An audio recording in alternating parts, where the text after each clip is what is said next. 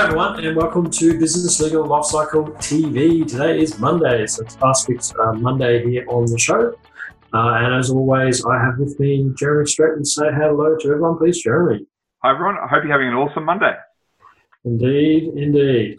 All right, so today uh, we're talking about uh, disputes and uh, litigation.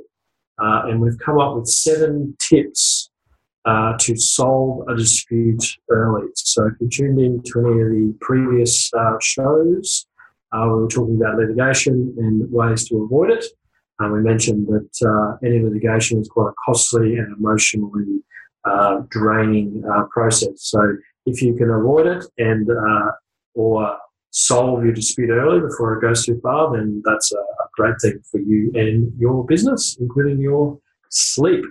Uh, so got seven tips to solve a dispute early. Jeremy, do you want to kick off with the first tip? Yeah, thanks, Craig. So the first uh, tip is to stay calm. When you get into a dispute with someone, when you're having a fight with someone, the first thing we do is our amygdala gets all you know, heightened and we start to get all stressed and you know, all the hormones start flowing through our body. So the, if you're going to resolve a dispute early, stay calm because if you do give your initial reaction, which can often be a little bit flying off the handle uh, in, in our experience, then uh, that can actually have a negative effect and, and, have the opposite effect to what you want to do. So stay calm, take a deep breath if you're getting into a dispute. If someone's you know, right there in front of you, maybe even just you know, take a step back and, ha- and take a few deep breaths. Uh, it's not going to worsen your position, but it will help you from a uh, ability to resolve the dispute early. Craig, number two. Yeah, number two is listen to understand. So you need to consider where the other side is coming from. They will probably be of the same view as you and that they're right as well.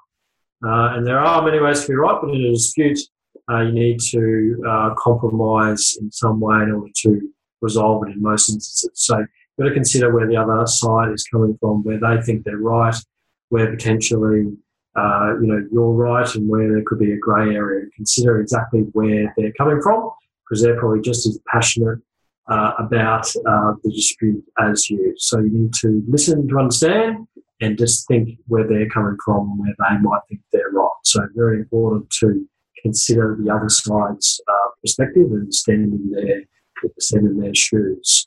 Uh, number three, Jeremy. Yeah, number three kind of flows on from the first and the second one, and that's to state your case tactfully and don't get emotional.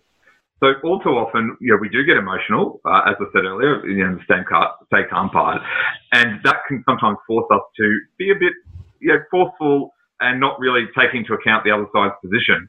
Uh, and you know, if you actually state your case tactfully and even state their case tactfully, you can actually uh, resolve something uh, much sooner if you can show that empathy um, between both parties. So that's number three. Craig, number four.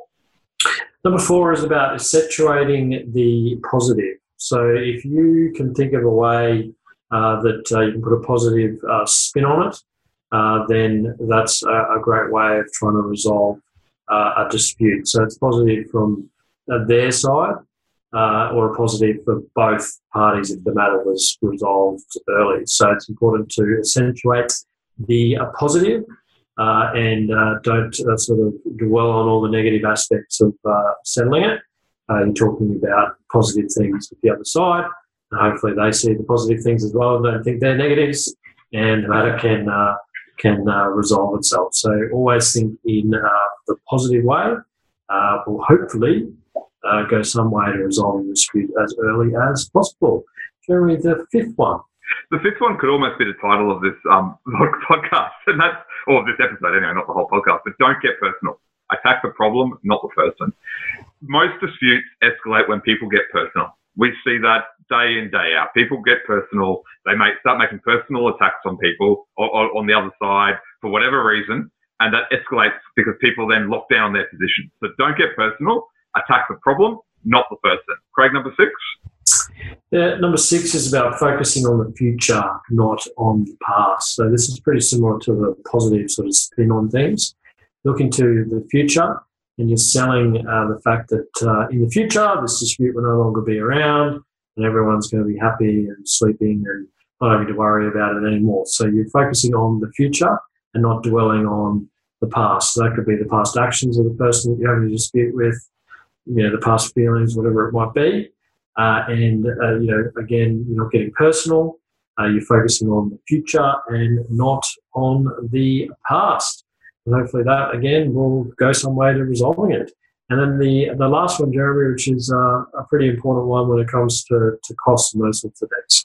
Yeah, and that's to pick your battles. Now, yeah, I mean, that's a quote that comes through from everyone from Sun Tzu through through the ages. To pick your battles, you know, and, and really here, as you kind of alluded to, Craig, it's, you know, don't fight someone and spend lots of money if they don't have money.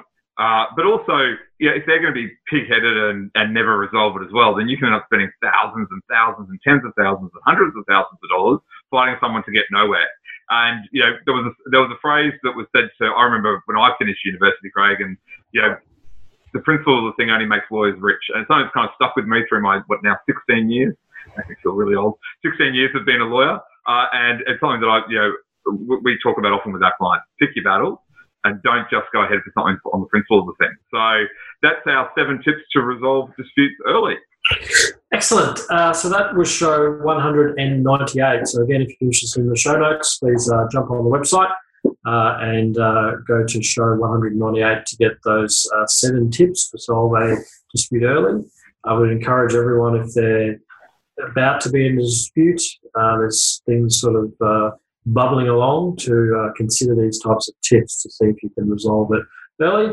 Because as we said, uh, in your business, these sorts of things can uh, cause great stress uh, due to the money and the time spent, um, you know, talking about the dispute. So if you can get rid of it early, and everyone comes out happy and positive and looking to the future, then it will be a great uh, thing for your business. So thank you uh, for joining us. We'll see you all again next time. See you next week.